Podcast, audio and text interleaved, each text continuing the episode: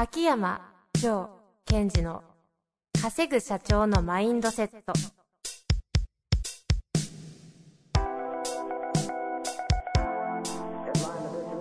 なぜ一流の経営者たちはぶつかる壁を次々と越えられるのか。そこに隠されたマインドの正体。ポッドキャスト「稼ぐ社長のマインドセット」は上場企業から中小企業まで。エグゼクティブコーチングトレーナーとして人材開発を行ってきた秋山城賢治が経営や人生で役立つマインドの本質について分かりやすく解説しますこんにちは、遠藤和樹です。秋山城賢治の稼ぐ社長のマインドセット。秋山先生、本日もよろしくお願いいたします。はい。よろしくお願いします。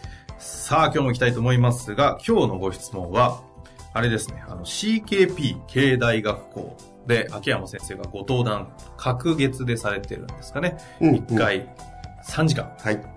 組織マネジメントについて、まあ、経営者と、いわゆるその幹部系の方ですか、リーダーと言われるような人たちに、えー講義をされた1月の回、テーマは人を育てるとは、うん。人材育成論ですね。えーその時の、えーと質問で、はい、人材育成とは関係ない質問をしたい人は、ポッドキャストで取り扱います。ということで、えーアンケートを取ったんですね。それが私の手元に届いてますので、ご紹介したいと思います。が、その中に、えーコメントがあるので、ちょっとご紹介してよろしいですか？はい。?30 代男性。うん。ありポッドキャストいつも楽しく聞いています。ありがとうございます。がとうございます。この方は何30代なんですかね？男性です。はい。サスペンダーにされている理由と 効果を教えてください。サスペンダー？まず、サスペンダーをしてるのかしてないのか、し事実ですか？してます。あ、してるんですねあ、。してる時もある。ちゃんとこの人勉強してるんですかね？そうですね。サスペンダーばっか見て。て。何してるよく見てますね観察力という意味ではね。ただ、この質問のアウト感も気になるところですけど、まあ、そこはいいですかね。せっかくなんで。でちなみに今日はもうしてます。してる。どうでもいいですけど、言われると確かに気になるわ。え、してるんですか？してます、してます。あの、ベージュっぽいやつでしたね。そうですね。ああ、これね。はいはいはい。界隈の人みんな持ってますね、それ。そうですね。これはみんな持ってます。え、で、どうします？答えます？えサスペンダーしてる理由ですか？はい。理由、そうですね。理由と効果。えー、格好つけ。マジっすか？そっち？そっち？まああ、これだとしたら、うんいい質問ですね。なんでですか？意外とそういうしょぼいところがあったっていう、この事実みたいな。内緒内緒。違うでしょ。かっこいい。よだれ出してたじゃないですか。かっこつけじゃなくて、え、実際何なんですか？確かに。腰痛くないとか。あー、あのまあ、結局格好つけですよ。あざっす。まあ、してるというよりも、それでこう、なんかパンツの高さを調節したいとかうんう、ん。まあ、変なこだわりを密かにやってると。あ、その、ディテールへのこだわり、そうそうそう表表現を。そうそうそうそう。なおかつ、ちょっとちら、ちらっと見えちゃって、あしてるなっていうのを気づいてもらったら嬉しいなっていうのが2%ぐらい。いや、それ、あの、ちょっとなんか、まあいい、ちょっとあ今危なかったですね。伝わりました。伝わっちゃった皆さんも伝わったと思うんでね。はい。そういうこと。あ、だとすると、うん。サスペンダーをされることで、なんとも言えないパンツの調整具合とかのこだわりすごい素敵ですねとか言われると、こいつ見てるとか思うわけですか？ちょっと思う。そういうことだ。うんいや、いい質問でした。結果的に。ちょっとなんか熱くなってきた。やばい。脇汗かいてるはずです。サスペンダー緩めた方がいいんじゃない？ですか。さあ、真面目な方に、はい本題に行きたいと思います。えーこの方ですね。えれは50代男性ですね。はい。ワイダさんです。行きたいと思います。前田さん、いつもありがとうございます。ジョーさん、遠藤さん、いつも勉強になるポッドキャストの配信ありがとうございます。経営大学校で褒めるときは、結果よりも行動を、行動よりも能力を、能力よりも価値観を褒めるとありましたが、部下を叱るときは、どのように叱ったら効果的な叱り方ができるのでしょうかよろしくお願いいたします。はい。ということですね。いやいや、いい質問ですね。うん。本当にいい質問です。あの、まず、やっぱり、その、褒めるとか、もう、そこでは教えたんですけども、うんうん。まあ、褒めるも叱るも、その、その相手を動かしていくための手法だっていうことをまず皆さんに知ってほしいし、この質問をしてくれた方はそれが分かってるってことですね。人を動かすための手法。うん例えばですよ、部下を怒ってしまうんですが、どうしたらいいですかっていう質問と、うんうん。効果的な叱り方を教えてくださいって全く意味が違ってくるじゃないですか。はあ、はあ、はあ、はあ。なるほどね。逆に怒ってしまうんですけど、どうすればいいんですかの回と、うん。効果的な叱り方の回、ちょっと比較したいところですけどね。あ、面白いと思います。で、そのように、その、やっぱり組織が強く、そして結果を出していくためには、うん部下が、部下の方もしっかりとこう、行動をしてもらいたいと。そのアプローチ法として、一つとしては褒めてみたい。はい。もう一つは叱ってみるという手法をやっぱり身につけるってことはリーダーとしてはとても重要と思います。なるほど、なるほど。まあ、えー、言ってみれば、その、褒めるも叱るもリーダーにとって重要なスキルになってくると思います。上に立つ人にとってってことですね。じゃあ、その時に効果的なやり方っていうことなんですが、まず大切なことは、えー、その、じゃあ、いい叱り方ができたかどうかってどうジャッジするかですよね。これはどう考える？いい叱り方ができたジャッジ。うん。さあ、皆さん一緒に考えましょう。何ですかね？いい叱り方ができた。叱るね。いやー、よかった、俺叱り方、今、超よかったよって思うと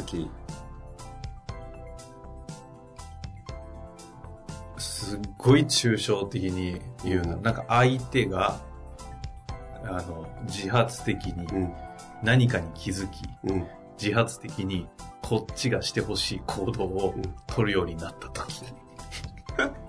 え、それ100点じゃないですか。いや、そうなんですか。いや、どうはわかんないですね。え、100点です。で、ただ多くの方は、どうやって自分の叱ったことが効果があったかと認識するかというと、うん、うん。相手がしょげたり、謝ったり。そう。それが、お、効果が出たと思ってしまう。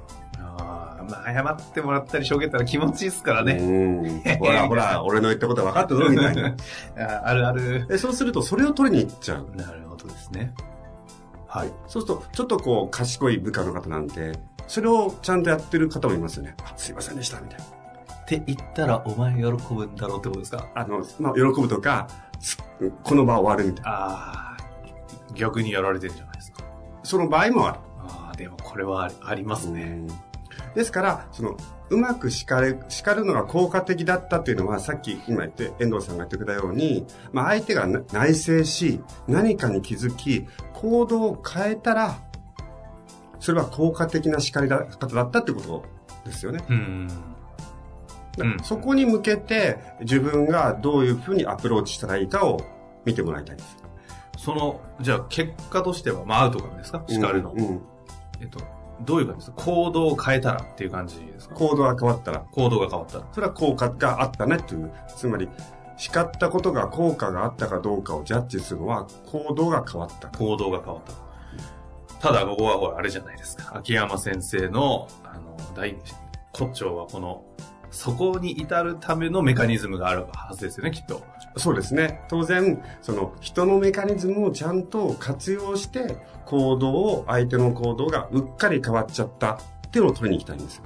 だって褒めるも行動は変わる。うん叱るも行動は変わる。うんただ、叱ると褒めるが違うってことは、もう起きることが違うわけですよね。相手の中、そうですね。相手の中が行動が変わるっていうところに行くまでのプロセスが違うんですよね。これは、次回ですか？あ、まだ時間あります、大丈夫ですね。じゃあ、まず、えー、ええは何ですか？その叱るのメカニズム。はい。なんだろですから、その叱ってみて行動が起きないっていうのはさっき説明したように、叱られたイコール攻撃をされた、うん防御をする。う。うん。うんということは、自分の内省はしない。うん何やってんだバカ野郎ってもう攻撃されてるので、やばいやばいって自分の内が抜きませんよね。あ、俺何したんだろうって絶対思えないじゃないですか。そんな余地ないですね。はい。相手からこうパンチが飛んでくるような感覚ですから。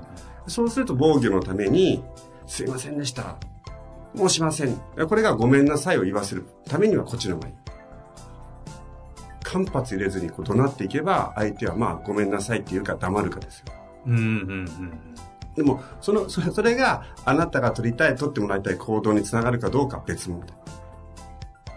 じゃあ、効果的な叱り方ですね。効果的な叱り方。それはまず、え、褒めるじゃなく、褒める場合は、まあその、えー、講義でも言ったんですが、褒める場合は繰り返してくれというメッセージになります。その行動いいよと。うん。それをまたやってくれというのがベースになります。で今度は叱る場合は、その行動をやめてくれ。真逆や。してほしくない行動をとってるのでやめてほしいわけです、はいはいはい。なるほど。でということは、まず最初のステップは、その行動は NG だったんだよってことをちゃんと認識させるということですとってもシンプルですよ。その行動はダメです。とか。うんうん。で、それは、えーなぜダメかというと、と。こういう結果に結びつかないからダメなんだとか。えーあとは、えっ、と、うちのやりたいこととは違うからダメなんだ。うんうん。で、ここでやってほしくないのは、社会人としてとかあはダメ。なぜかというと、社会人としてふさわしくないと、いや、それは君の社長の社会人の概念でしょっていうふうに逃げられちゃうからあ。う、んうんうん。それは逃がさない。うちのビジョンとか、うちの方針としては、それは NG なんですよ。うん。まず伝える。NG を伝える。で、二つ目に内省次行きたいので、内省させるためには、ポッドキャストでも何度かお伝えしている、何が起きたの？うん。っていうふうに伝えることで、攻撃されてないのに内省をしてしまうんですね。バカ野郎ダメだろで、何が起きたの？ですか？それ内省は難しいですよね。あ慌てますよ、慌てる慌てる慌てる超超狂ってるぞ、みたいな。それもなんか一ついい作戦だなと。ただ、まあ、うんその、まずはというところでは、その行動行動は良くない行動ですと。うんしてはいけない行動だと。えところで、ところで。ところで、ところで。何があったの？ああ。そういうことですね。ちょっと言い訳じゃなくて自分が、え、何があったんだろう？と。そうすると、これをこういう風にすればいいと思っていましたとか、えーこうすればうまくいくと思ってましたとか、いろんなことを内省して喋ってくれます。はい、はい。でうんうん次に、あ、そうだったんだと。その中で、その中で、僕たちはここに来たいから、この行動をするように。とか。うんうんだとするならば、次からは君はどうするっていうふうに最後は考えさせますが、うん大切なことは、えっと、この行動はダメって結構言わないんですね、リーダーの方。ああ、まあ、言えない？うん。言っちゃいけないとか？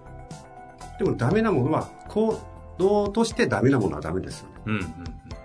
ですから、まあ、ステップを考えていくと、その行動はダメだと NG を出す。で、その後、内省してもらうために何があったのと。うんうん。何が起きたのと。あ、そうだったんだ。じゃあ次からはこうしてください。っていうのはベース。おうだそこにもっとより足していくならば、さっきの質問にあったように、相手の価値観とか能力を使って、さらに効果的にする方法はあります。具体的にどんな感じですか？その途中のステップの間に、君はこういうことを普段大切にしてるのに、どうしたの？ああ、な、その価値観、内省のところですね。うん、内省のところで、価値観ベースで内省させていくとか。そうです。それも本人の価値観と行動を比較させて内省させちゃうんです。おまあ、その価値観がしっかりと捉えられていれば、うん。勝手に行動をシフトしますよね。そうですね。例えば、君はいつもこう、普段からチャレンジするっていうことを心がけてたし、それでここまでやってきたじゃん。うんうん。にもかかわらず、今回はどうだったの？っていうと、自分が反省すべき基準が自分の中にあるものなので、反省しやすくなる。はあはあ、なるほど。または、まあ、価値観まで、その人の部下の価値観っていうのをまだ捉えきれてなかったら、能力でもいいです。前回のプロジェクトの時に、ここまでこういうことを最後までやりきったと。そういうのがあったじゃん。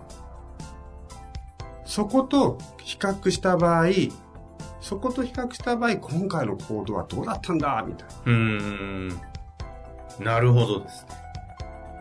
まあ、それが今回っている、その、行動よりも能力、能力よりも価値観と。うん。この方がおっしゃったところなんですね。で、ここでのポイントっていうのは、はいなんか、こう、怒鳴るより今の方が優しいですよね。当たり方は。音は。うん。ただ、ちょっと厳密に言っちゃうと、逃げられない状態を作ってるんですよ。その人が自分に内省できるように。うんうん。行動が変わるようなところまで逃げれないようにしてますもんね。そうですね。ですから、意外と私から見てみんな優しいなと思うのは、バーンって怒鳴るじゃないですか。怒鳴って萎縮してすいませんって言ったら、チャラになるので終わり。で、ランチ食べて、なんか言われたんだよな。そうそうそうそう超ムカつくで終わっちゃってね。はすきりみたいな。今日飲み行こうみたいな。で、次の日また。で、えっと、上司の方は、あいつは何でも、何回も何回もわかんないんだ。じゃあ今日飲み行くぞ、みたいな。お前も飲んでる。仲良しじゃん。な感じ。なので、まあ、こう、やっぱり大切なことは、その、相手の行動を変えていくために、自分自身がどういう戦略で、どのようにアプローチしたらいいかっていうことを、ちょっと、こう、考えてほしいんですね。なるほど。そこなんですね。まあ、いずれにしろ、褒めると叱るの共通は、行動が変わること。はい。そこにそのスタートの入りが違うわけですうね。ん、うん。繰り返してねというメッセージでいくのか、いや、一旦 NG なんですよっていうメッセージなのか、そこから内省させて、結果は一緒。いやいやいや、叱るのメカニズム分かりましたね。ただ、やってみると意外とできないのがこの叱るなんですね。でそうすると、はい。えー確かになかなかできない。できない時に、また、そのできなかった自分を、しっかりと内省してあげてほしいんです。うん。まあ、でこの方はね、お得意でしょうから。まあ、それを繰り返しながら、はいその、そうそう、こういうのを一回覚えるとすぐできるっていうふうに思う必要もないです。なぜかというと、えーあなたが叱りたくなるシーンはたくさんこの後も出てくるはずですから。で、それを繰り返し繰り返しながら、あなた自身のその相手を効果的に叱るという能力をパワーアップしていけば、とてもいいと思います。じゃあ、あの、最後にですけど、このはい叱、ってことは、叱るというと、なんかこう、怒るとか、同性みたいなこともこう含まれるい感じはしますけど、うん。秋山先生の叱るのフレームで言うなら、別に怒るとかとそういう感情がなくても、メカニズム的にそうなってれば NG 出して、内省させて行動が変わってたら、あ、叱ったなっていうふうに解釈するってことですか？その通りです。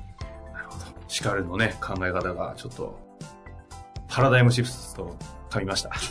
するような感じでしたが、ぜひね、皆さんも活かしていただきたいなと思います。はいというわけで、本日もありがとうございました。はい。ありがとうございました。本日の番組はいかがでしたか？番組では秋山城賢治への質問を受け付けております。ウェブ検索で秋山城と入力し、検索結果に出てくるオフィシャルウェブサイトにアクセス。その中のポッドキャストのバナーから質問フォームにご入力ください。また、オフィシャルウェブサイトでは無料メルマガも配信中です。ぜひ遊びに来てくださいね。